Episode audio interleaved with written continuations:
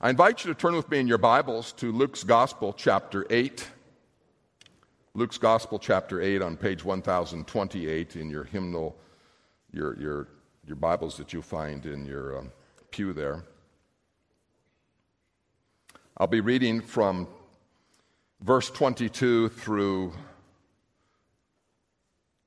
39. Please give your attention to the reading of God's Word. One day he got into a boat with his disciples and said to them, "Let us go across to the other side of the lake." So they set out and they sailed. He fell asleep, and a windstorm came down on the lake, and they were filled with water and were in danger. And they went and woke him, saying, "Master, Master, we are perishing." And he awoke and rebuked the wind and the raging waves, and they ceased, and there was a calm. He said to them, "Where is your faith?" And they were afraid, and they marveled, saying to one another, "Who then is this that he commands even the winds and the water, and they obey him?" Then they sailed to the country of the Gadarenes, which is opposite Galilee. When Jesus had stepped out on the land, there met him a man from the city who had demons. For a long time he had worn no clothes, and he had not lived in a house but among the tombs. When he saw Jesus, he cried out and fell down before him and said with a loud voice, "What have you to do with me, Jesus, Son of the Most High? I beg you, do not torment me." For he had commanded the unclean spirit to come out of the man, for many a time it had seized him. He was kept under guard and bound with chains and shackles, but he would break the bonds and be driven by the demon into the desert. Jesus then asked him, "What is your name?"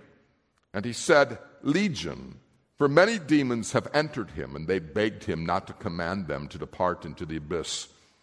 Now a large herd of pigs was feeding on the hillside, and they begged him to let them enter these. So he gave them permission.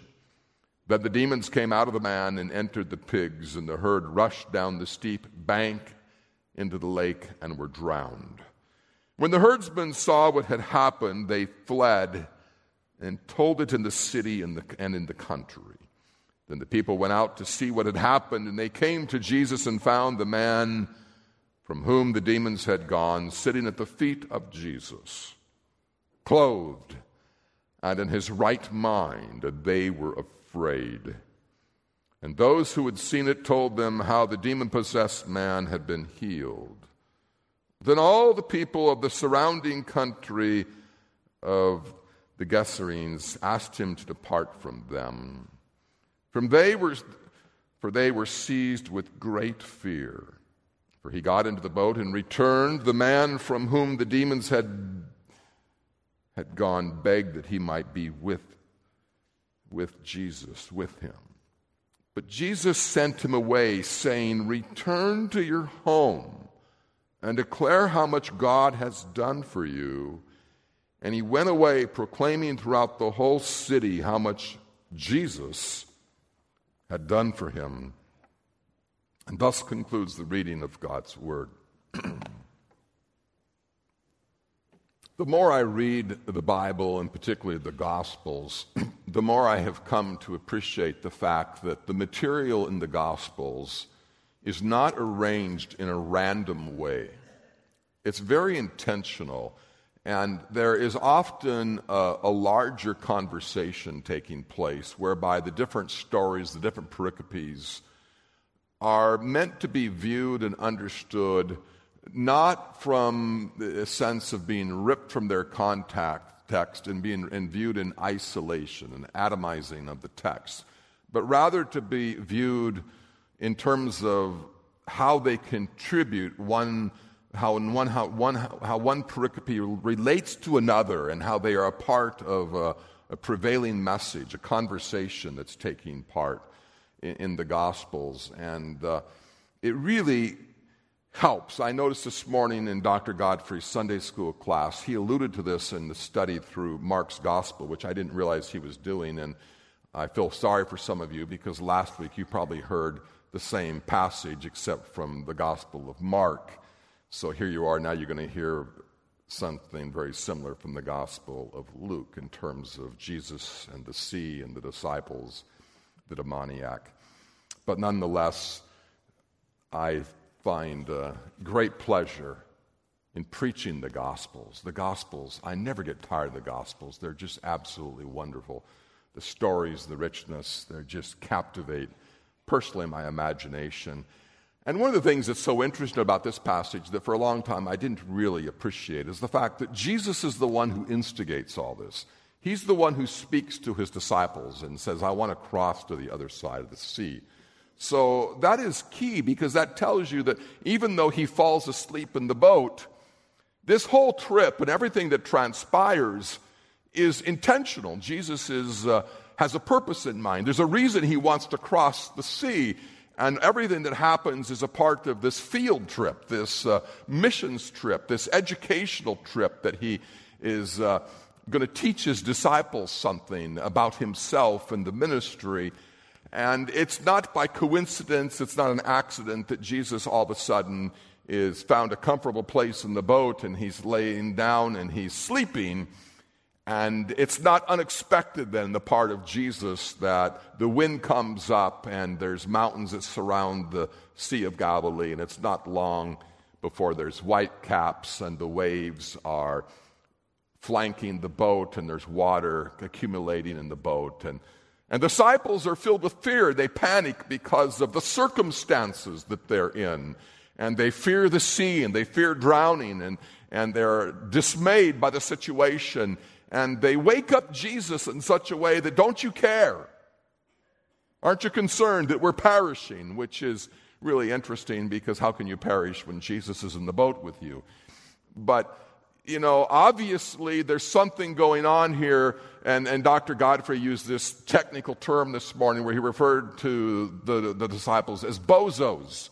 And they really are. They just don't understand. They're just slow. They're dull in terms of who Jesus is. They've seen him deliver people from demons. They've seen him, obviously, he's God.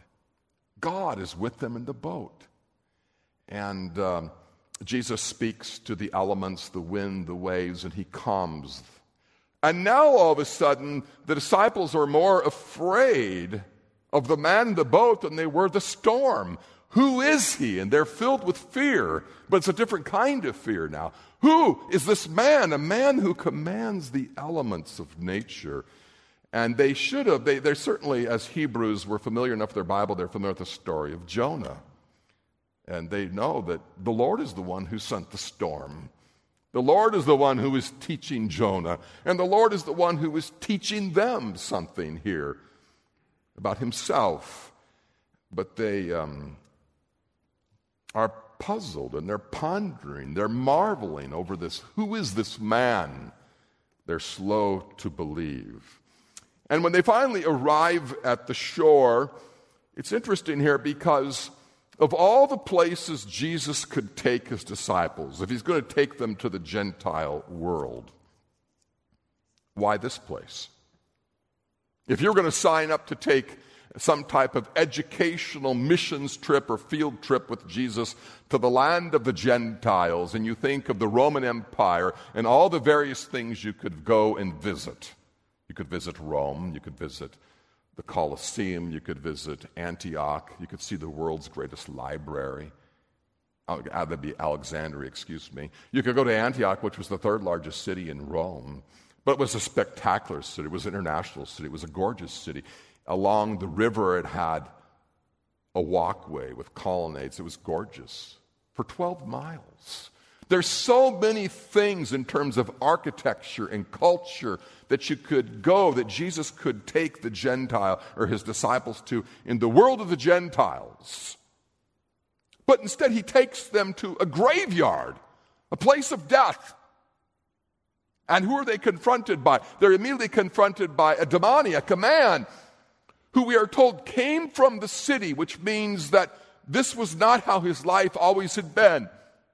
He grew up in a regular Gentile family. He had participated in school and all in family life, but he was no longer living in the city. He was not raised by wolves. But now He lives among the dead. He lives in the tombs, and he's naked. Naked. And they have tried to shackle him with metal shackles. They've tried to subdue him with human strength. And regardless of what they have tried to do to control this man,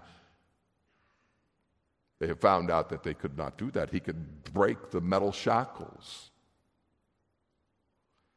And this man then lived in isolation, incredible bondage. But the bondage here is not a bondage of a physical prison. It's a bondage spiritually of the man's soul. It's so interesting. Earlier as I was reading, I was reminded of Mary Magdalene, who had, prior to meeting Jesus, she was demon-possessed too. And 7 demons lived within Mary Magdalene, which is the biblical number of completion, perfection. So how many demons does it take to dominate a person? How many demons does it take to destroy your life? Probably only 1. In Mary's case, 7, an idea of totality here. But here we have a military term used, legion, which, depending on what you read, could be, in terms of the Roman army, 4,000 foot soldiers with 200 cavalry. Massive amount of demons. And what you have here then is a military component to this whole thing. Jesus is taking his disciples. This is battle. This is war. All the powers of the kingdom of darkness have gathered together, concentrated in this one man who represents alienation, isolation, destruction, his identity taken over by demons. And that's where Jesus chooses to take his disciples, because he wants them to know, this is the world that I'm going to send you into.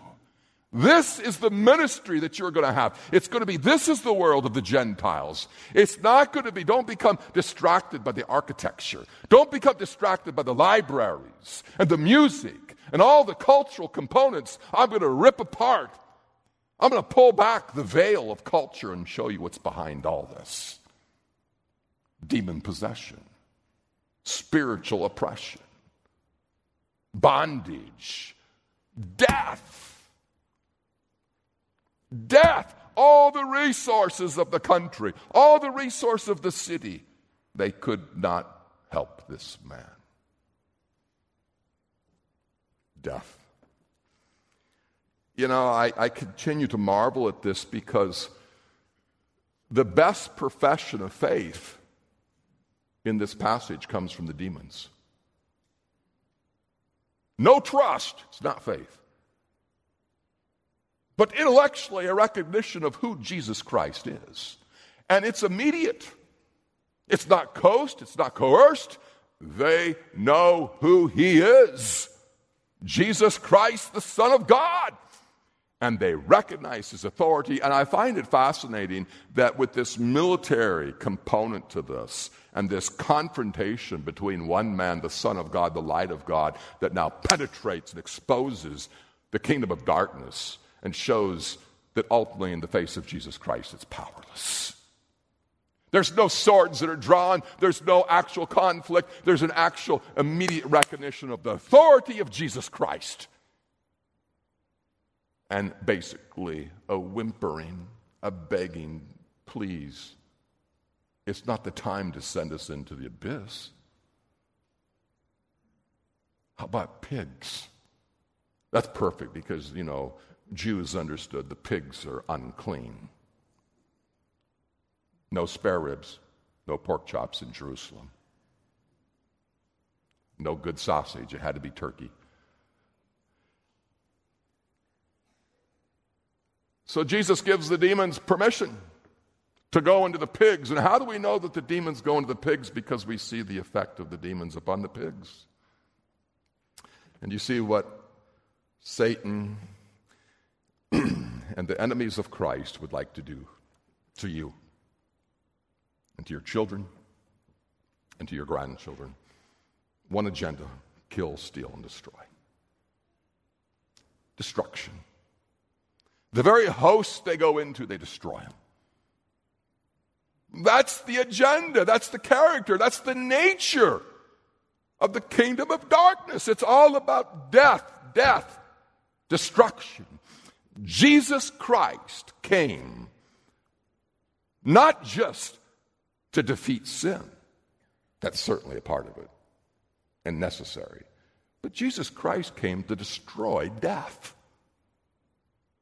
Jesus Christ came to destroy death. And therefore, regardless of anybody you meet in the street or your workplace or wherever they might be or what the religious views are, you have a point of contact with every other human being, because every human being in their heart fears death apart from the grace of God. And you, in your conversation, can just ask somebody, have you thought about death? Are you afraid of dying? My mother has Alzheimer's. I took her out for a drive the other day, and I got her some type of pastry and a coffee, and she turned to me and she said, well, how are your parents doing? I said, well, my dad died a couple years ago. My mother's not doing so well. You're my mom. I am. But you know what? Even though she lives in a fantasy world, she still is afraid of death. And something happens. I don't want to die. I don't want to die. I said, you want to be with Jesus though, right? Oh, yeah, I do want to be with Jesus. And then the fear of death goes away. Even in that diminished state where she can't tell you who I am, there's the fear of death, but there's still the knowledge of Christ. My dad was never a believer until maybe the end of his life, but that was one of the points of contact I had with him. I said, Dad, you afraid of dying? Yeah, I am. Well, it doesn't have to be that way, Dad. I believe at the end of his life that changed. What's going on in this passage?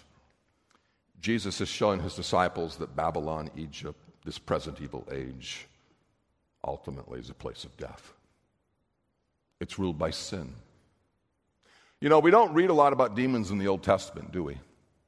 Or the Pauline epistles, we don't read a lot about demons. Or the pastoral epistles, we don't read about demons. But we get to the Gospels, and all of a sudden, demons are very prominent. Why is that?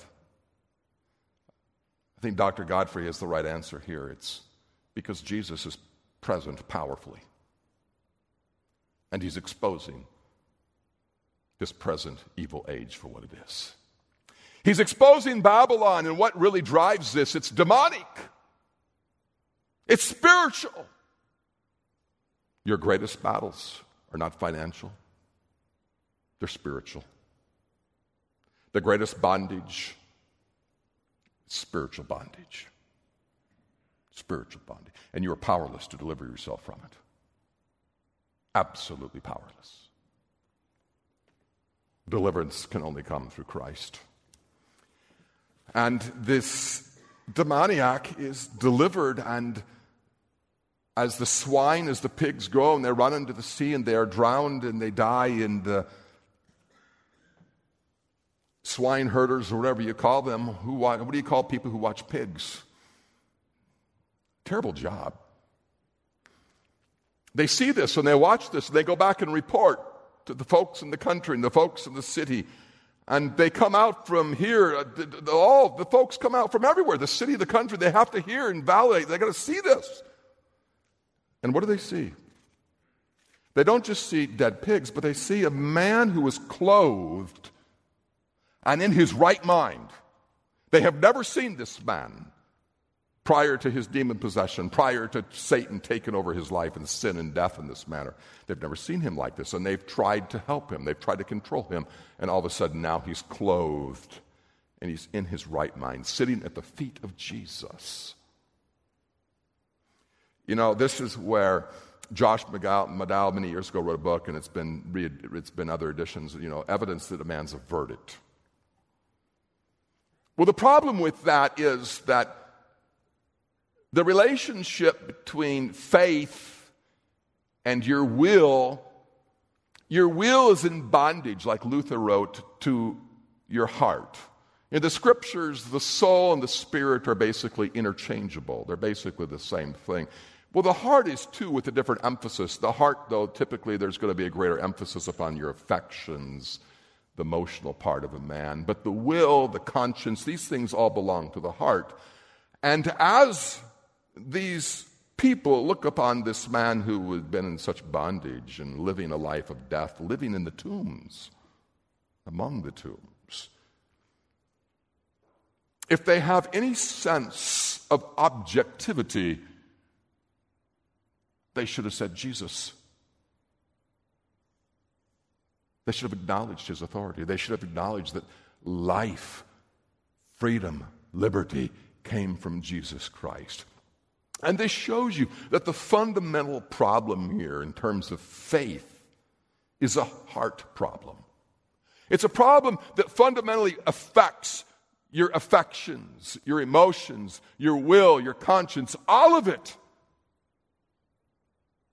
It's a heart that is in bondage, a heart that is dead, a heart that is controlled by sin and death. And even though they're faced with the reality that Jesus Christ is the one who clothed this man, who gave him his right mind, who gave him purpose, who gave him a new identity, an identity that's no longer defined by sin and demons, bondage and spiritual bondage and the tyranny of Satan and addiction and all this stuff. But now, a new identity. They should have ran to him. They should have fallen before him. They should have recognized his authority. But instead, they fear him because they recognize we couldn't control this man. He delivered him by speaking to him. We'll never control Jesus. If he enters into our town, they view him as a threat. They ask him to leave. So who was in bondage? At the end of the story, who's in bondage? Not the demoniac. He's the freest. He is sitting in the presence of Jesus Christ, and he has one desire, to be with Jesus, to hear from Jesus, to follow Jesus, to seek Jesus, to serve Jesus. He wants so bad to be with Jesus. He's the first missionary in Luke's gospel. Jesus sends him back. He sends him back with a calling, go and tell what God, whoa, go tell what the man, he's God. Go tell what God did for you. I am God's salvation. I am God. Go confront him with the ministry of the truth, the ministry of the word. I'm God. Sent as a missionary. And the disciples are watching all this. And they're asking the question. They're wondering, who is he? Who is he? He is God incarnate. He is God's salvation. And he alone can deliver your will from the bondage of your heart. He alone can create life where previously there was only death. He can liberate your heart and your will and your affections and your conscience and everything that's involved with your heart.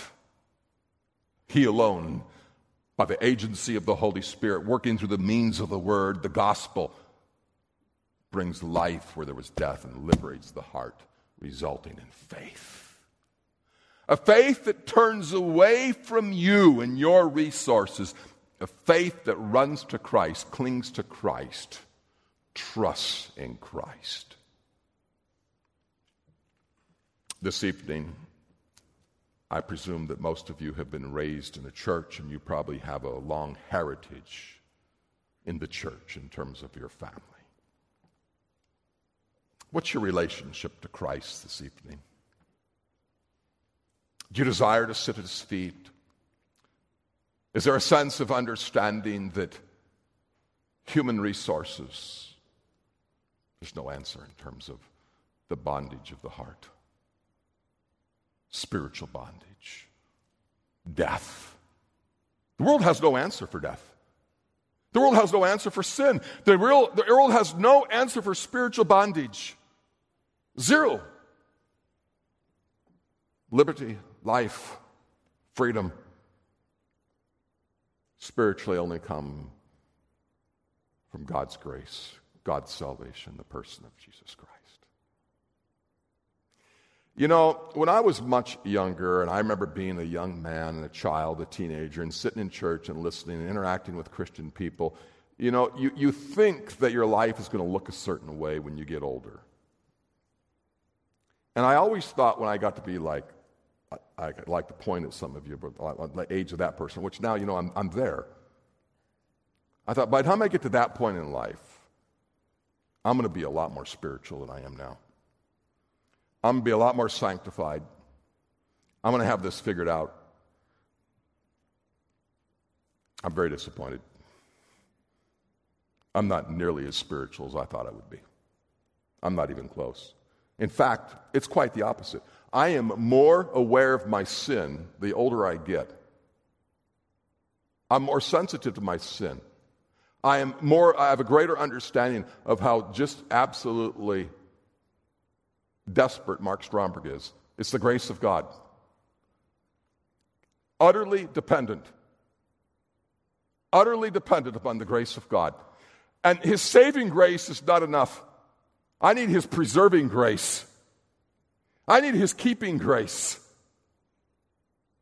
I need the grace that whereby every day when I get up and I'm tempted to seek my life someplace other than Christ, that Christ, by his word, continues to bring me back, confront me, continues to bring me to a place where I seek Christ and I hear from him and I feast upon the manna from heaven and I'm nourished.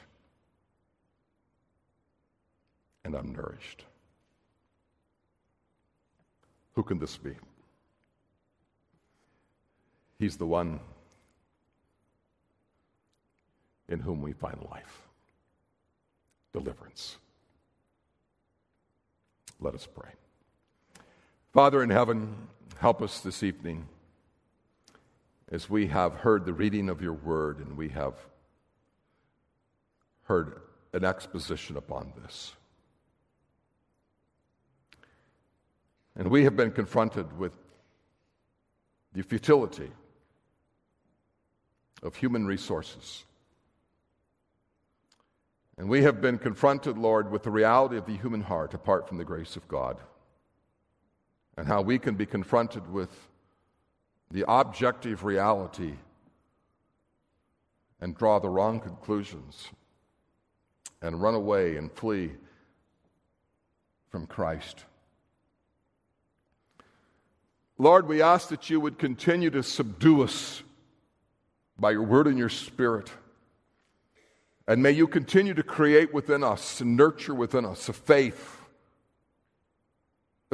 that recognizes our spiritual poverty, a faith that recognizes, realistic, is honest about who we are and our need, but a faith that looks ultimately to Christ, that clings to him, that runs to him, and that in him finds satisfaction, truly trusts in him. May you strip us from our self-reliance and the tendency and the desire to become something other than a child, to get to the point where we can depend upon our own resources. Lord, may you continue to create within us an awareness that the only resources we can rely upon are found in Christ. Continue to sanctify us and perfect our faith. This we ask in Jesus' name. Amen.